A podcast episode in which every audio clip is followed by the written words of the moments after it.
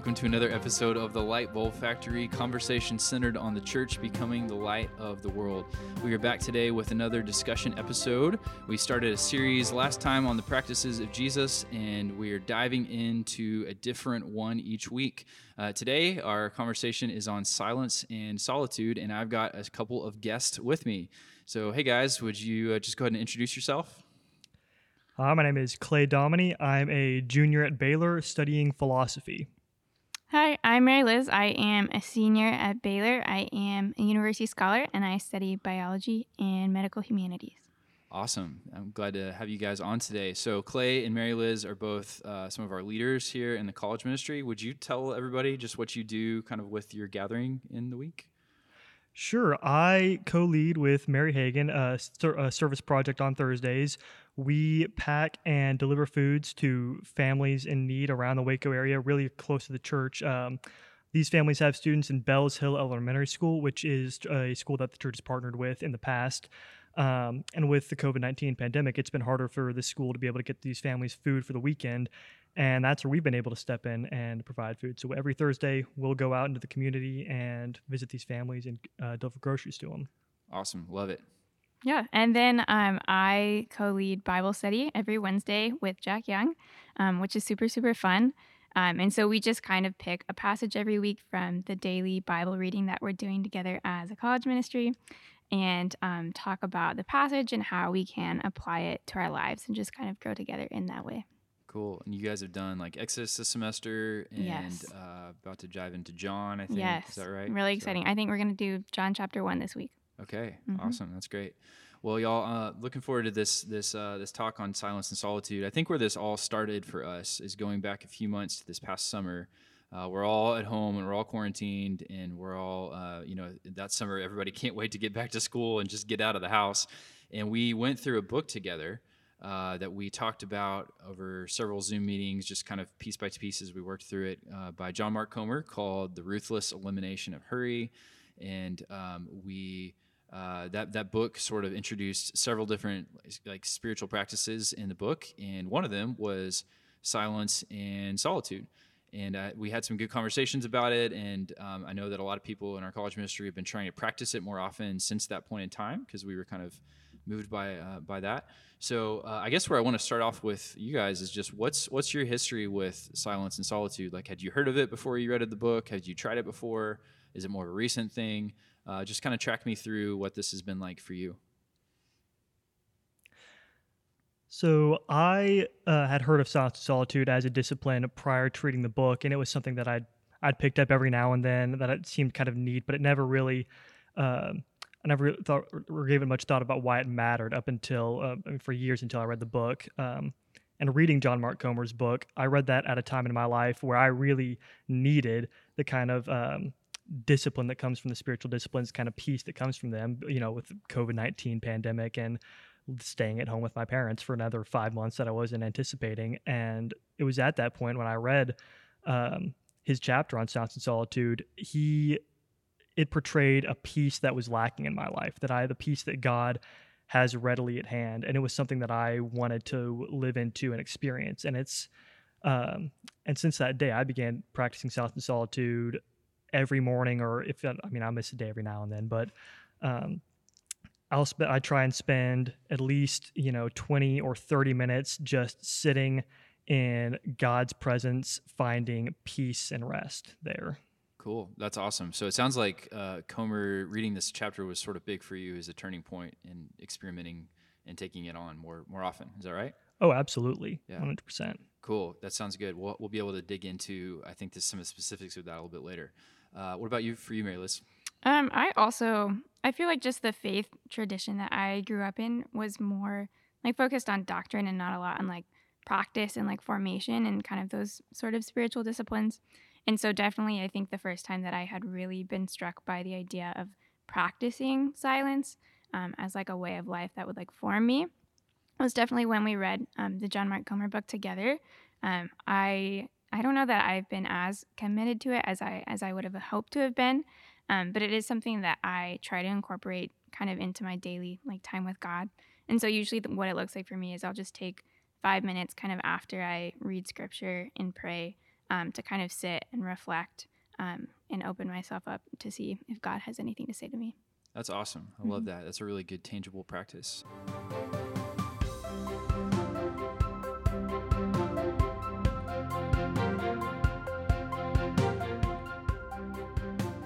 Well, I think uh, we've we've driven like all the way down the highway. Maybe we ought to back up a little bit and just kind of give an overview of silence and solitude uh, for those that are less familiar with it. And so uh, let's talk a little bit about like you know why do silence and solitude? Like what is the purpose of it? Like what why do we really need it? Um, how have you guys thought about that um, as you've as you've done this practice? What's the purpose? I think for me, um, a lot of the benefit that I've seen is just like awakening myself, like awakening my soul even just myself, um, but also to God, um, and just finding a place to stop in like the noise and the busyness and the distraction, um, and just like rooting myself in like that silence and making a space where I can I can hear from God, um, right? So we do that in imitation of Jesus, right? Because He would find um, time to be alone, and so I think just in imitation of that, um, I've really seen the benefit of um, just being aware of like what is going on inside me. Hmm. Yeah, that's good. Interior examination, Mm. um, something that I didn't hear a lot about growing up in the church, but in the past few years, like I've really found there's so much worth in like, you know, kind of being more aware of the thoughts and feelings going inside of, inside of me and what, how God is intersecting and moving and leading me just by becoming aware of, of what's going on in, in the inside. That's good. Yeah. Um, absolutely. Kind of on uh, that same note, for me, silence and solitude has been incredibly important just because it's, I mentioned it earlier, it offers peace and rest that I have not been able to find anywhere else, kind of in the hustle and bustle of today's world. And not to mention the added and just un, unspoken anxiety that a lot of us face, what with political tensions, a pandemic, um, the anxiety of everyday life. A lot of us have this this want to just sit and rest and have space to breathe. And I think for me, that's where silence and solitude comes in as a place where it's just me and God, and God's telling me He's got it under control. Yeah. Yeah, we're reminding that ourselves that we don't our own energy and strategy and creativity don't run the world, you know, but there's a there's a different higher power that does instead. You know, t- today we uh, in college group some of the discussion around this was on just our culture and kind of the way that it trains and forms us to be busy and distracted and you know, do more and more and more. Uh, and maybe we don't always feel permission to like take the time to, to pause and to rest and just to be still with God. Uh, I think one person even said today that that when they do stop, and they actually feel guilty, like they're doing something wrong. Uh, wh- why why do you guys think that is? Like, is there um, why is it that why is it that we feel this need to like just keep going and going and going in our world? Is that uh, what does that tell us about our culture and like how, how you know and what we're fighting against? Do y'all have any thoughts? Yeah, I mean, I I think that's definitely something that I have experienced a lot in college. I don't know if y'all are familiar with like a When2meet. Yes. Yeah, like Yeah. the app that helps you schedule like yes. people's calendars. Yeah, and so basically you go in and you you write out like the times that you're free and the times that you're um, busy, and other people can come in and see like those times that you've put in and kind of compare, so you can find a time to meet. And sometimes I feel guilty when I fill out a When2meet and it looks like I have too much free time. Like I almost feel ashamed yeah. that I'm going to be judged because I'm not like filling up my time. Yeah. Um, and I think that just kind of speaks to the way that our culture like tells us that we find our value in our work.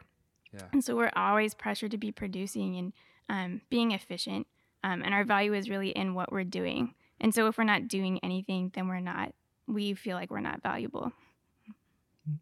I think um, going off the same vein, you mentioned our our society always once tells us that we need to be producing. I think our society also tells us that we always need to be consuming Mm. something, uh, whether that's um, information, it's uh, products, it's something. entertainment. Entertainment, exactly. I um, Netflix's CEO, when asked who his biggest competitor was, candidly answered, "Well, sleep is our biggest competitor." Yeah. Yeah. and yeah. so we're, and we're constantly in our lives feeded different distractions available to us where we never have time we're not given the opportunity to stop and just be for a moment. It's Yeah.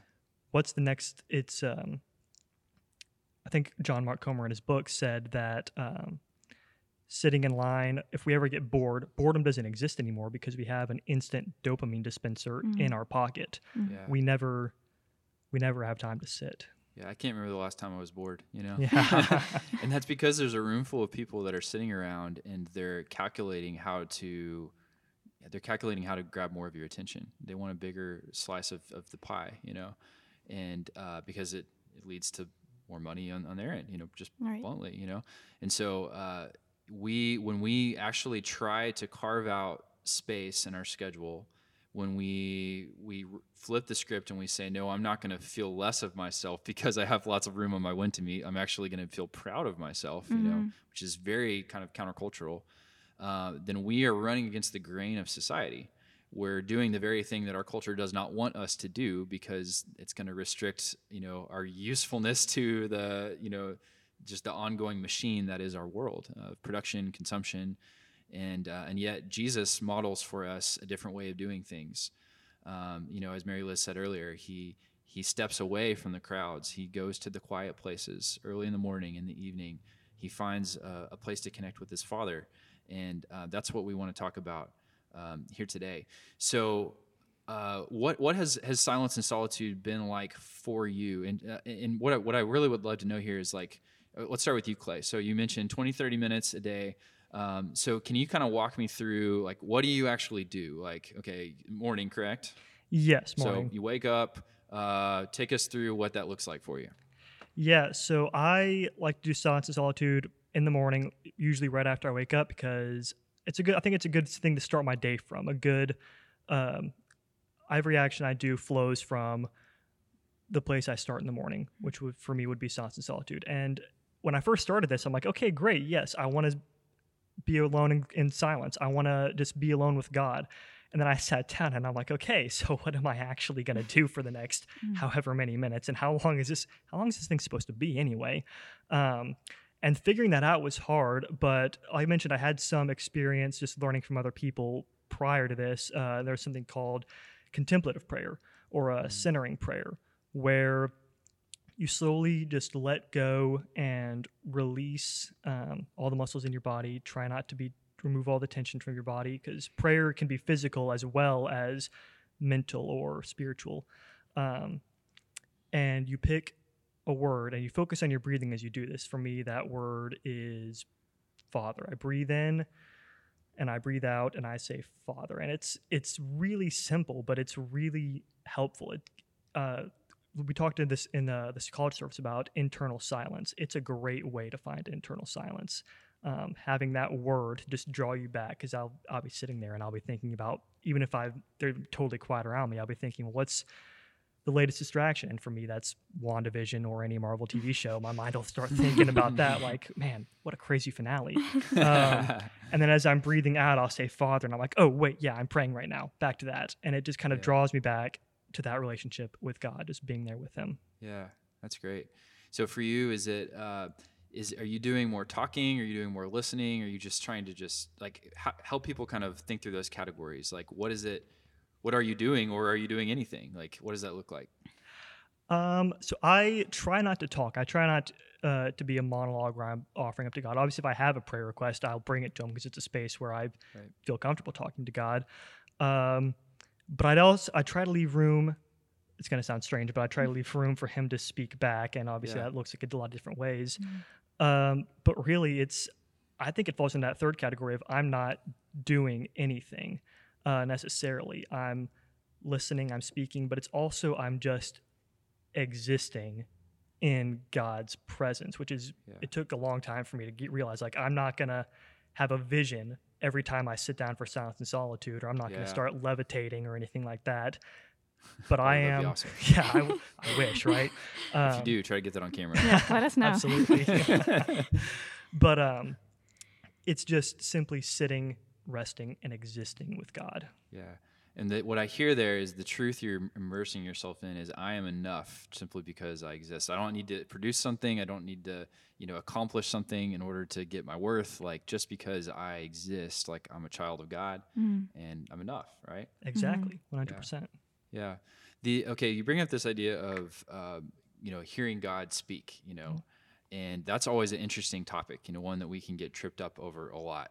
Um, have you guys had like any?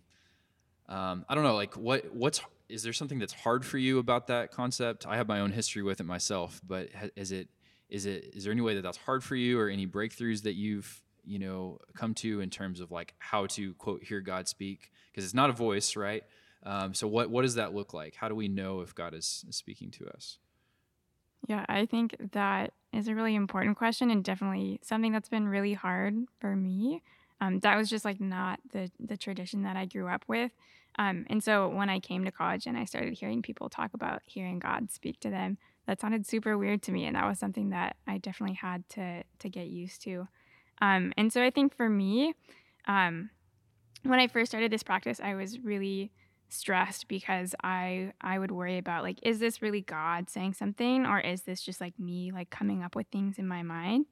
Um and so I think maybe something that's helped me is just not putting so much pressure on like trying to discern like which thoughts come from God and which thoughts are from me um and just kind of like accepting the things that come into my mind and like seeing you know do these line up with scripture like are these good things to do um, so like sometimes when I have my moment of solitude, I'll think about um, like people that I should reach out to, um, or things like that. And so I think that removing that pressure of trying to like dissect every thought that I have makes it a lot more like peaceful.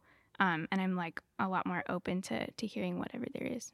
Yeah, and what I hear you saying is that like some of the things that you might hear seem consistent with God and who He is, His Right. character, His word. Right. Uh, you know, the idea, the prompting that to reach out to somebody seems consistent with who God is. Right. If you if you're kind of drowning in a particular on a particular day with like you know insecurity or you know, loneliness or you know you know who you are as a person, you know, like and you you feel like kind of the love of God pours into into you through a through silence of like, no, you are enough, you are loved, you know, like that seems consistent with who God is, you know, and Mhm. so we don't have to dissect all the you know and categorize all the voices in certain boxes, like um, just it's some level of risk and experimentation, but uh, but I think this acquired skill it, it really is a skill. But when we when we get down to it, um, we find that, that God has things He wants to say to us, and silence and solitude is really the way we create space for those those things to happen.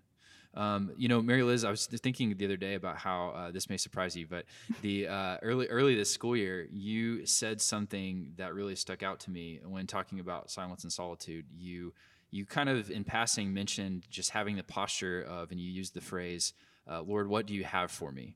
And uh, and that was something that the wording just really kind of stuck with me at the moment for whatever reason. And uh, that's something that I've kind of like hung on to and repeated like time and time again, either with talking with other people or even just talking to God. Just I love that posture. It's it's it's Lord, what what do you have for me? Mhm. Uh, it's the idea of like, what do you want to say to me? Opening yourself to receive, and uh, I think that's really what I've taken from that. Yeah, well, I I'm glad that you that you like that. That's just been a phrase that has been really helpful for me. Um, when I practice silence and solitude, I, I like to have a phrase that I say to kind of like draw my mind back in when it starts to wander too much. Um, and I've tried a couple different phrases. I know today um, in the college service we talked about using the phrase "Here I am," um, which is one that I tried, um, or like just be still or things like that. But I like um, God, what do you have for me? Because it takes the focus like off of myself and like directs it back towards God, um, which I think has been really helpful for me.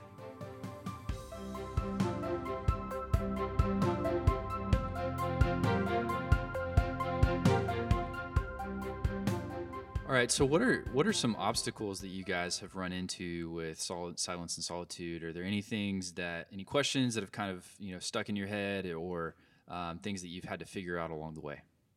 I think just for me, I've had a lot of kind of like practical things that I've tried to tweak to make things better.